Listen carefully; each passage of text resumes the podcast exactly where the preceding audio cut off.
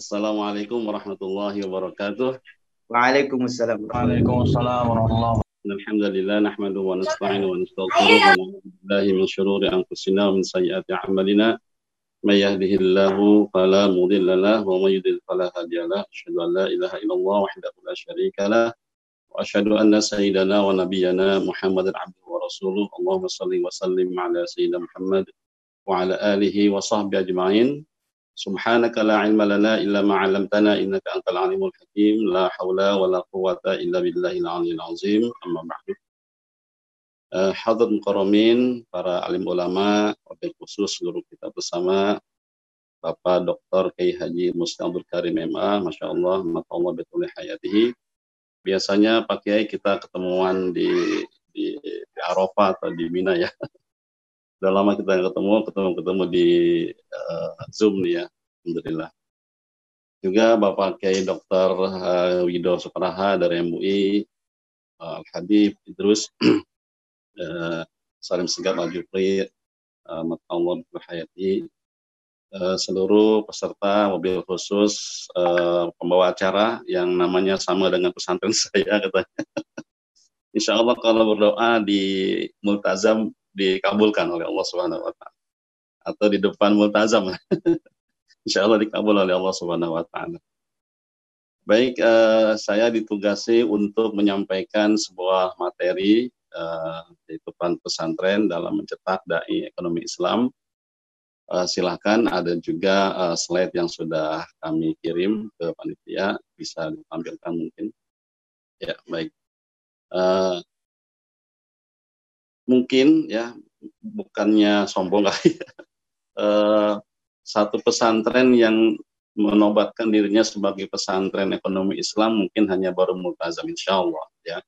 Mungkin tempatnya juga ada yang lain-lainnya namanya tapi nama secara, secara spesifik ekonomi Islam itu adalah insya Allah multazam. Jadi boleh dikatakan uh, pesantren multazam ini pesantren ekonomi Islam pertama di tanah air di Nusantara mungkin ya. Wah ya bangga bagian diri aja nih ya apa multazam. Nah Kenapa demikian? Karena memang eh, saya waktu belajar pesantren di pesantren, saya merasakan eh, belum mengerti tentang ekonomi. Ya, ketika orang bicara tentang inflasi, bicara tentang saham, bicara tentang eh, obligasi, hanya bengong saja, nggak ngerti gitu. Padahal itu sering kita eh, baca di koran di pesantren itu biasanya ada koran umum ya, kita baca lembaran khusus ekonomi. Itu sama sekali nggak mudeng, sama sekali nggak paham kita sebagai santri maka kemudian ada sedikit harapan ataupun cita-cita bahwa nanti saya akan belajar ekonomi Islam. Dan sejak nyantren pun saya sudah beli buku-buku tentang ekonomi Islam, ya, walaupun tadi itu karena nggak ada gurunya nggak ngerti-ngerti gitu. Nah sampai akhirnya eh, kebetulan saya dapat kesempatan kuliah di Mekah dan ada uh, Kismul Iktisad Islami, ya, situ saat itu jurusan ekonomi Islam kuliah syariah di Umur Mekah Mukarramah Nah, saya ambil iktisad Islami dan betapa saya itu merasakan kebingungan karena mustalahat-mustalahat yang tidak terbiasa kita uh, pelajari menggunakan mustalahat iktisadiyah Arabia ya sehingga banyak sekali kekurang, uh, ke, ke, ketidakpahaman saya gitu. Uh, tapi karena terus kita belajar, alhamdulillah sedikit banyak mengerti. Saya bawa juga buku dari Indonesia selama kuliah di uh, Saudi, kemudian saya banding-bandingkan dengan bahasa asing beli kamus mustalahat iktisadiyah juga. Nah, sedikit kemudian paham lah begitu. Walaupun kemudian waktu saya ngajar di Sebi pulang dari kuliah juga harus adaptasi lagi dengan uh, mustalah-mustalah yang baru dengan bahasa Indonesia gitu. Nah kemudian juga uh, saya lanjutkan S2-nya di uh, UIN Syarif Hidayatullah ya pada saat itu saya yang juga ekonomi Islam ya sempat saya ngajak kepada orang yang mau buka pesantren, ayo kita buka pesantren ekonomi Islam, ternyata beliau hanya buka SDIT. Ya. Maka alhamdulillah begitu dapat kesempatan saya untuk membangun sebuah pesantren, uh, saya kemudian membangun uh, namanya uh, pesantren uh, tahfiz ekonomi Islam Muntazam karena uh, tidak lepas juga dari Al-Quran. Ini sedikit biodata saya. Kemudian kenapa? Silakan dibuka slide-nya mengapa kita berdiri pesantren uh, terpadu ataupun tahfiz ekonomi Islam muntazam. karena kita melihat sedikitnya pesantren yang memfokuskan atau mengenalkan ilmu ekonomi Islam kepada para santrinya. Ini yang kita lihat pesantren yang ada, baik itu mazhab e, salafi atau mazhab tradisional maupun mazhab modern, tidak ada sama sekali yang pengamatan saya yang memfokuskan satu e, titik kepada ekonomi Islam. Sementara kita begitu cepatnya perubahan zaman. Nah, oleh karena itulah saya saya merasa ini kita perlu bikin uh, sebuah institusi ataupun pesantren yang bernuansa ekonomi Islam. Kemudian uh, ilmu ekonomi Islam pun saat ini masih tercecer pada sub-sub kecil di antara ilmu fikih. Ya. Seperti umpamanya uh, babul baik. Ada di kitab yang di situ ada babul ibadahnya, ada babul nikahnya, ada babul jinayatnya, Uh, sedikit sekali yang ilmu ekonomi tertentu. Alhamdulillah sekarang sudah ada. Tapi yang berbahasa Arab ataupun yang yang penulisnya bahasa Arab itu dari kita itu masih sedikit ya, masih sedikit. Karena itu uh, walaupun mungkin secara praktek kita dikenal oleh uh, orang negara-negara muslim lainnya sebagai uh, apa namanya ekonomi Islam yang begitu tinggi kemajuannya, tetapi lagi-lagi uh, secara ilmiah Arabia itu belum belum ada. Nah, apalagi kita ingin mengenalkan kepada anak-anak santri. Kemudian juga fikih muamalah itu belum belum bisa membumi ya. Kita belajar Mama Babul di kitab uh, Fatul Qarib atau di Fatul Mu'in. Tetapi uh, ini belum bisa kita berikan contoh kepada anak apa uh, contoh realnya. Ya. Apalagi dalam dunia teknologi yang begitu maju sekarang seperti ini dengan istilah-istilah tadi seperti uh, saham, seperti pasar modal, seperti uh, obligasi, itu anak-anak masih awam sama sekali. Nah, maka inilah salah satu di antara latar belakang kami me, me, mendirikannya. Lanjut.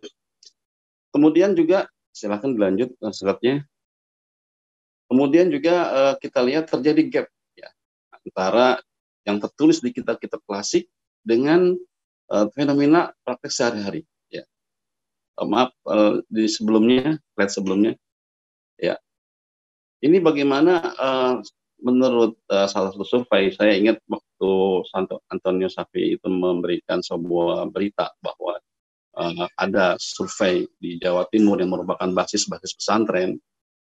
Uh, para santri ketika ditanya apa hukum riba ya dalam kuesioner itu mereka menjawab haram tapi ketika ada pertanyaan berikutnya, apa hukum daripada bunga di bank?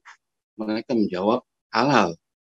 Nah ini ada ada gap, ada pemisah yang yang yang begitu jauh antar pemahaman kitab-kitab yang mereka sangat kuasai dengan fenomena ataupun dengan kenyataan yang ada di real kehidupan. Sehingga sambil menyimpulkan seperti tadi, riba itu haram, tetapi bunga itu adalah uh, halal. Inilah yang yang yang mendorong kita membangun ini. Kemudian juga uh, kesalahpahaman makna dan definisi tentang hasil dan bunga. Banyak sekali masyarakat sekarang kita ini itu dalam kerjasama mengatakan bagi hasil. Kalau bagi hasil kan sama dengan apa namanya uh, sah menurut syariah begitu. Tapi begitu di, saya tanyakan secara detail bagaimana prosesnya, ternyata sama saja dengan uh, bunga. Saya katanya tanamkan uang ataupun saya kerjasama dengan orang, teman saya memutarnya mulai dari saya, tapi nanti dia memberikan kepada saya 200 ribu uh, per bulan keuntungan, ya, yang dia tanamkan 10 juta atau 5 juta. Nah, kalau memastikan nominal kan sama saja dengan dengan riba, dengan bunga. Sedangkan bagi hasil adalah bagaimana nanti hasilnya. Boleh persentase-persentase, tapi dari bagi hasil yang akan uh, terbit atau yang akan terjadi nanti, bukan memastikan nominal saya harus dapat sebulan 200 atau saya dapat sekian persen dari jumlah modal. Itu kan sama aja dengan dengan riba. Nah, inilah yang kemudian istilah-istilahnya seperti syar'i, tetapi dalam praktek-prakteknya mereka tidak tidak syar'i. Ini maka perlu dari sekarang kita tanamkan ke anak-anak. Kemudian juga saya merenungi tadi sebagaimana Al Habib juga menyampaikan bahwasanya perkataan Umar bin Khattab ya eh, apa namanya janganlah masuk janganlah berjual beli di pasar kami kecuali man orang yang fakir coba kita sensus sekarang orang yang di pasar baik pasar tradisional maupun pasar internasional. Mereka yang berbisnis itu kira-kira paham nggak tentang fikih, ya tafakkah. Hampir tidak ada. Ya, mungkin 0,001 mereka, apalagi sudah tingkat internasional ya. Di situ kita akan mengenal pasar modal, mengenal uh, uh, apa namanya uh, foreign exchange, apa hukumnya.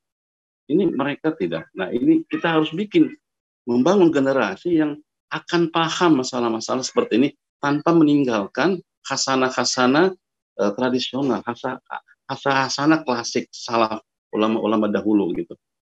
Kemudian saudara Rasulullah Shallallahu Alaihi Wasallam juga mengatakan al-malus saleh biyadil saleh bahwa yang ber yang wajib dan berhak me, memegang, me, memutar, kemudian organizer keuangan ini sebenarnya adalah orang-orang yang soleh. Kita lihat sekarang akibatnya, tatkala harta kekayaan hanya berputar di sekitar beberapa kelompok dan kelompok-kelompok itu boleh dikatakan adalah uh, mungkin tidak soleh, sehingga terjadilah ketimpangan terjadilah ketidakadilan. Maka kita perlu menanamkan nilai-nilai ekonomi Islam sejak dini kepada remaja-remaja kita. Lanjut. Kemudian para ekonom menilai bahwa jika di sebuah negara jumlah persentase pengusaha atau entrepreneurnya kurang dari dua digit, kan negara tersebut belum dikatakan maju. Ya, artinya gini, negara Indonesia punya pengusaha itu baru 0, sekian persen, ya belum dua digit. Maka bisa dipastikan negara RI ini belum dikatakan sebagai negara maju. Singapura itu sekitar 30 persen pengusahanya. Berarti masuk dalam kategori negara maju. Nah, kita membutuhkan bukan hanya ulama, tapi ulama yang pengusaha. Ulama yang menjadi uh, entrepreneur ya di tengah masyarakatnya. Kemudian uh, pemikiran bikin pesantren juga dilandasi dengan sesungguhnya berkuliah di jurusan ekonomi mungkin menjamin dia menjadi direktur dari suatu perusahaan, tetapi tidak menjamin dia menjadi owner dalam perusahaan. Ya, ini yang yang yang yang menjadi apa? Kita akhirnya kerja kepada orang lain, ya walaupun kita sudah kuliah uh, eh, PhD ya dalam bidang ekonomi ataupun yang lainnya. Sebenarnya kita sedang kerja, sedang jadi kuli. Nah, kita ingin membangun jiwa-jiwa entrepreneur yang dia menjadi owner dalam perusahaan yang dia kelola. Nah ini yang yang kita ingin bangun di, di pesantren ini, ya supaya uh, orientasinya jangan gaji gaji gaji, tapi orientasinya adalah dia bisa al-i'timadu nafsi, bisa berdikari, bisa berdiri sendiri, bisa mengelola perusahaan sendiri gitu. Nah, maka kita lihat ya eh, kenapa suku orang Minang ataupun suku Tionghoa ataupun mungkin Bugis ya, itu banyak jadi saudagar, banyak jadi pengusaha ya. Kenapa?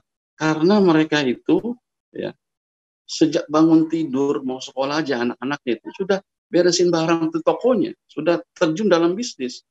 Nah, oleh karena itu kita ingin anak-anak kita sejak remaja kita latih mereka untuk berbisnis. Maka di pesantren ini kita adakan setiap hari Ahad ketika penjungukan sebelum pandemi dulu, itu anak-anak kami suruh untuk berjualan, untuk berdagang, untuk berniaga. Ya, baik itu uh, apa yang yang yang belanja itu adalah sesama santrinya, juga tamu-tamu yang datang menjenguk. Sehingga mereka uh, sudah punya minimal mereka sudah punya uh, hilang rasa malu untuk berdagang. Kan banyak orang tidak mau berdagang, tidak mau berniaga karena mentalnya belum terbangun. Rasa malu, melayani, seakan-akan rendah dan sebagainya, berkomunikasi dengan pelanggan dan lain sebagainya. Nah inilah kita kita mau bangun. Kenapa kita bikin pesantren seperti ini? Nah, padahal ya kita lihat Rasulullah Shallallahu Alaihi Wasallam jangan jauh-jauh sejak masih remaja sudah terlatih dengan berniaga. Maka orang yang kuliah hanya teori, teori, teori, teori saja sampai PSD pun dia susah akan menjadi owner. Tapi dari remaja kita bangun mental entrepreneurship-nya, maka insya Allah dia akan uh, apa namanya mulai terbangun dan nanti pada saatnya dia akan sukses dalam uh, berusaha. Kemudian uh, kita makanya perlu untuk praktik berbisnis di usia remaja, sebagaimana yang kami sampaikan tadi. Lanjut. Nah, untuk sejarah berdirinya pesantren mungkin menjadi tadi saya dengar ada juga pesantren dari lain menyaksikan beberapa inspirasi ya setidaknya walaupun tidak bernama ekonomi Islam, ada program-program yang sifatnya memperkenalkan ekonomi Islam sejarah. Nah, kita sejarah uh, 10 tahun yang lalu berdiri dan saat itu masih sangat sederhana, hanya satu kelas, satu masjid, kemudian ada satu ruangan perenjang buat majelis kita sekat, saya tidur bersama santri, hanya dipisah dengan sekat saja, uh, rumah rumah keluarga, kemudian saya sekat dua lagi untuk asrama putra, asrama putri, dan saat itu masih 13 orang di tahun 2010.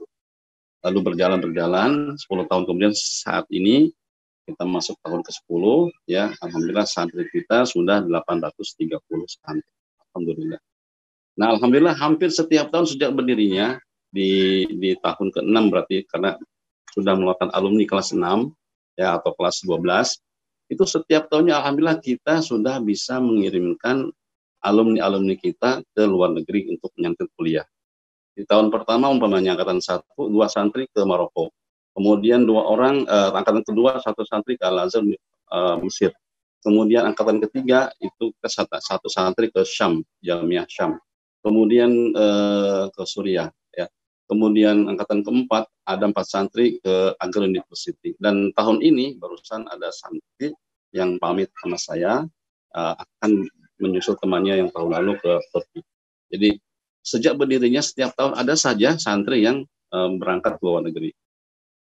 Kemudian lanjut, uh, ini adalah visi misi ya. Saya rasa ini bisa dibaca. Ya. Intinya adalah mencetak kader yang ataupun manusia yang soleh, cendikia, tangguh, peduli, berprestasi dan yang terakhir itu yang menjadi konsentrasi pembahasan kita saat ini berjiwa entrepreneur yang islami. Ya di, di antara indikatornya memahami sistem ekonomi Islam, berperilaku islami dalam permuamalah, mengikuti pelatihan sebagainya. Adapun misinya adalah jabaran daripada uh, isi bisa di, dilewati ini silakan. Ini sama juga dengan uh, ya uh, yang sering kita apa namanya cita-citakan ya soal ilmu akidah dan sebagainya. Nah, ini adalah program kompetensi kita. Kita tetap anak-anak uh, kita buat uh, bagaimana bisa hafal Quran, sekalipun mungkin tidak 30 tapi kami punya program terkhusus ya yaitu takdir Quran. Nah, jadi di sini ada paling yang tiga kompetensinya selain bahasa Arab bahasa Inggris sangat penting adalah juga praktek bisnis Islami. Jadi anak-anak ini setiap liburan ya itu di, di, di, di apa namanya diberikan praktek untuk uh, berdagang. Adapun sistem pendidikannya kita ambil beberapa sistem baik dari Gontor, Darul Rahman yang juga mengkombinasikan antara modern dan tradisional salafi kemudian uh, sistem dari School of Universe yang mengajarkan anak-anak untuk bisa berbisnis. Kemudian ada juga tahfidz Quran dan uh, apa namanya halakat tarbawiyah untuk untuk membawa karakter building gitu ya. Ini uh, salah satu kegiatannya. Kemudian kurikulum juga kita mix semuanya ya. Kurikulum Kementerian Agama gontor dari pesantren tradisional yang yang menekankan pada kita-kita kuning, kemudian kurikulum pesantren besar Quran, kurikulum khas eh, multazam yaitu tentu saja itu berkaitan dengan apa namanya eh, bisnis. Ini eh, kurikulum ekonomi Islam di tingkat MTS, Bapak Ibu sekalian, ya dari kelas 7 mereka sudah dapat materi-materinya, ya dengan tadi beberapa poin yang diajarkan dari mulai mengenal prinsip-prinsip ekonomi Islam kelas 7, kelas 8-nya mengenal akad-akad uh, fikih muamalah ya. Dari mulai baik, ijarah, salam, qar dan seterusnya. Kemudian tahun ketiga atau kelas 9 mengenal LKS ya, lembaga keuangan syariah. Jadi dikenalkan dari mulai koperasi, BMT, uh, BPRS, Bank Syariah, Asal Syariah, Lisin Syariah, supaya mereka ada gambaran. Kemudian di kelas 4 atau uh, kelas 10 mereka dikasih fikih riba dan goror ya. Ini kebetulan kami juga dulu pernah ngajar di Sebi dan ini pernah disampaikan. Jadi kualitas anak alia ini nanti hampir sama dengan Sebi di bidang masalah fikih riba dan goror. Karena materinya hampir sama yang kami berikan saat kuliah dengan sekarang kami berikan kepada alia.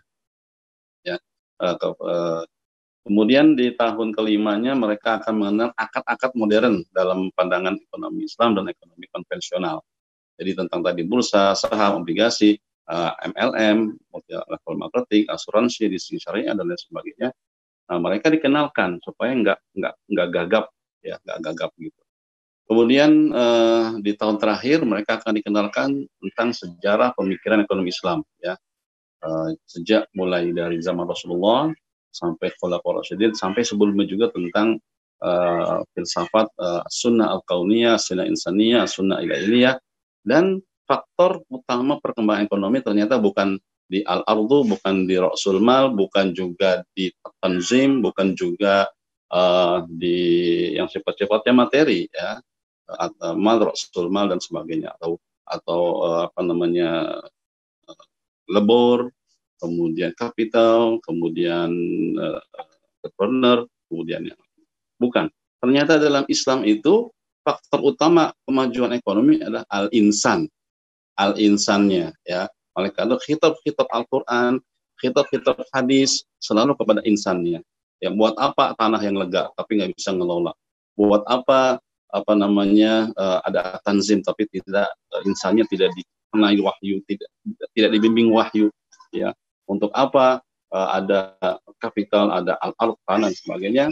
Kalau seandainya uh, manusianya sudah tidak uh, mengenal lagi norma-norma keislaman nah itulah makanya kemudian ada muasafatul fardul muslim karakteristik muslim pribadi muslim dan ada muasafatul mujtama muslim karakter masyarakat muslim yang semuanya kalau sesuai dengan syariat akan mendukung ya kemajuan ekonomi ya dan itu akhirnya menjadi rahmatan lil lil alamin. Nah, itu kita sampaikan dalam sejarah pemikiran ekonomi Islam di kelas akhir mereka.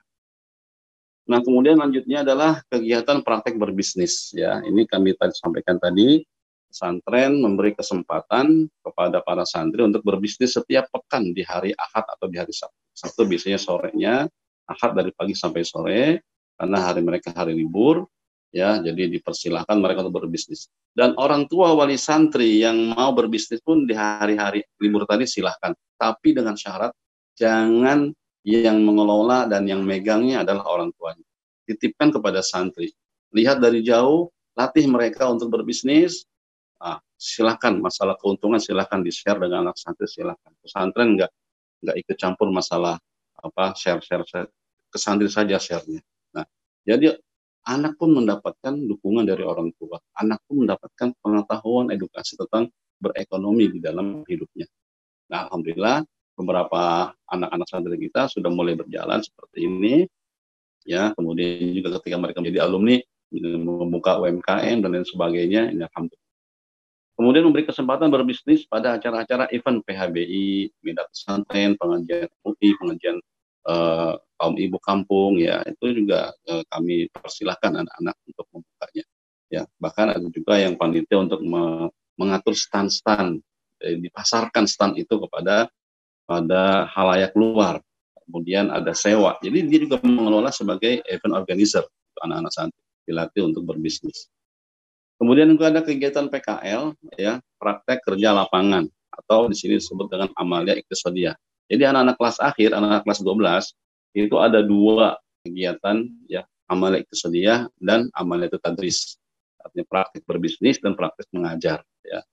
Nah, praktik bisnis ini uh, ada yang ditempatkan di rumah zakat, ada yang ditempatkan di basnas uh, daerah, ada ditempatkan juga di pabrik-pabrik Indomie, um, um, mie instan sehat hijau itu ya. Ada juga di, di berbagai macam tempat ya di tempat fotokopi di tempat pembuatan kue dan lain sebagainya. Nah, mereka agar mengenal uh, bagaimana dunia bisnis. Lain juga ada yang uh, muyulnya atau kecenderungannya mengajar maka dia masuk nantinya dikuatkan di amaliyah tadris kemudian pelajaran keterampilan ekskul juga kami uh, apa namanya masukkan ya bukan hanya ekskul saja maka dimasukkan dalam kurikulum jadi di pesan ini keterampilan tibun nabawi, hijama, bekam ya, top dan sebagainya itu ya, itu menjadi kurikulum mulok di sini selain ekonomi Islam tadi ya untuk kelas-kelas akhir. Karena rujukannya saya baca di kitab Tarbiyatul Aulad Nasi Ulwan bahwa adalah wajar dan wajib anak-anak muslim dikasih bekal ilmu hijama. Minimal dia akan jadi dokter di rumahnya.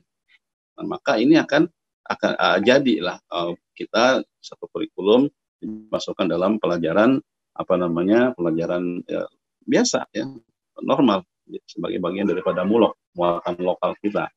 Nah ini uh, juga alhamdulillah anak-anak sudah bisa praktek ya. Uh, cuman saya belum bisa memberikan fasilitas ruangan untuk bisa ada klinik hitam di, di pesantren. Nah, ke depan insya Allah ada rencana seperti itu. Kemudian juga ada di situ uh, tata boga, jahit menjahit, ada ekskul desain grafis, ada video editing. Nah ini sangat penting sekali, apalagi kita membahas tentang digital 4.0 ya, desain grafis untuk dakwah dan uh, iklan dan sebagainya. Nah, sedangkan alumni kita ya yang berkaitan dengan ekonomi syariah, alhamdulillah selain yang luar negeri, ada juga uh, melanjutkan studi di STISEBI. Nah, mungkin nyambung ya. Alhamdulillah jazakallah khair. Uh, SEBI banyak memberikan uh, kesempatan kepada alumni Multazam baik beasiswa full, beasiswa 50% dan lain sebagainya itu semua sangat membantu kami ya karena ada ada ada moto yang sering kami tekankan kepada anak-anak itu usahakan kalian melanjutkan kuliah tanpa membebani orang tua usahakan oleh kalian kuliah melanjutkan pendidikan tanpa membebani orang tua. Ini setidak-tidak secara tidak langsung kita sudah menanamkan bagaimana dia bisa berbisnis, bagaimana dia bisa uh, berdikari tanpa merepotkan orang tuanya. Ada juga di State Tazkiyah, ada uh, mereka di sana, kemudian di Asyukriya, di UIN, melalui proyek syariah, dan sebagian juga ada di UMKM. Sebagian ada pengabdian untuk mengajar dan sebagainya. Kemudian inilah nasihat-nasihat yang doktrin-doktrin yang eh, pernah kita sampaikan kepada anak-anak ya. Hendaklah kalian dapat melanjutkan kuliah di atas kaki sendiri tanpa meminta-minta dari orang tua. Ini selalu selalu saya tekankan terutama di kelas-kelas akhir ya. Kemudian eh, moto juga sarjana bukanlah yang pandai membawa ijazah lalu mencari-cari pekerjaan ke sana kemari. Tetapi sarjana adalah orang yang dapat membuka lapangan pekerjaan buat orang lain. jadi jangan sampai lulusan-lulusan kita yang sekarang fenomena ada, yang ada di, di perkuliahan. Begitu kuliah, begitu tamat, dia kebingungan mau kerja di mana, sampai dia cari lowongan. Harusnya seorang entrepreneur itu bukan mencari pekerjaan, tetapi membuka lapangan pekerjaan. Nah ini kita tekankan terus kepada anak santri, karena itu sejak kecil, sejak remaja sudah dilatih di sini, agar apa? Agar mereka begitu lulus jangan menjadi daftar yang kesekian sarjana yang menganggur, tetapi menjadi solusi bagi dirinya, keluarganya, dan juga umatnya. Uh, kemudian juga saya sering sampaikan, kalau lagi uh, ngajar ataupun lagi pidato wisuda, ijazah yang diakui bukanlah secari kertas yang dikeluarkan lembaga, pesantren, universitas, bukan.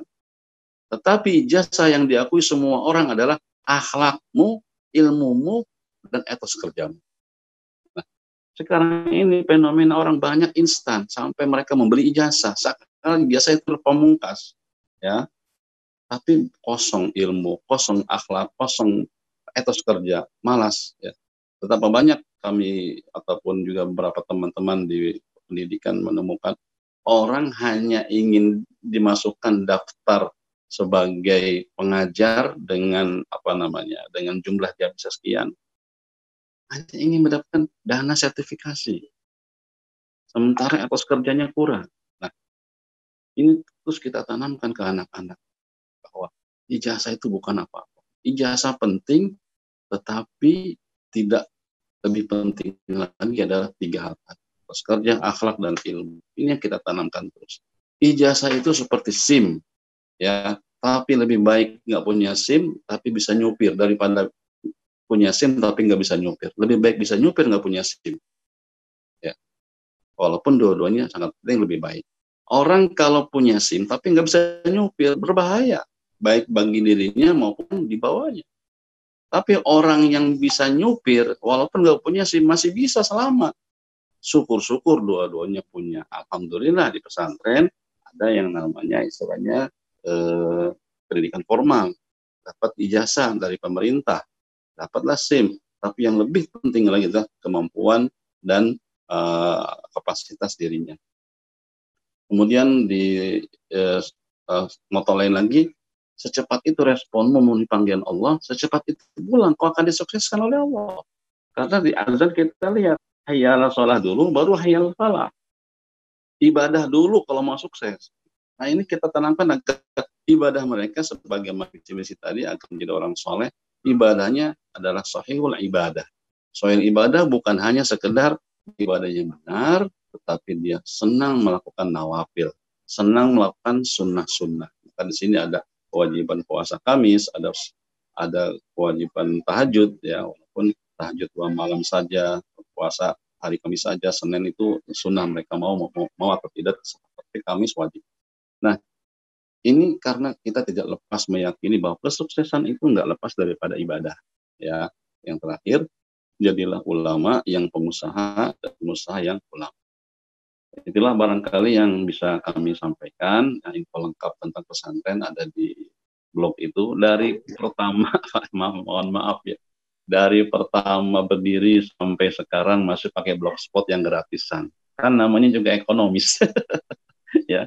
Jadi nggak pakai bayar, gratis. Tapi subhanallah, setiap orang yang mau tanya tentang informasi pendaftaran, saya nggak usah nulis ulang lagi.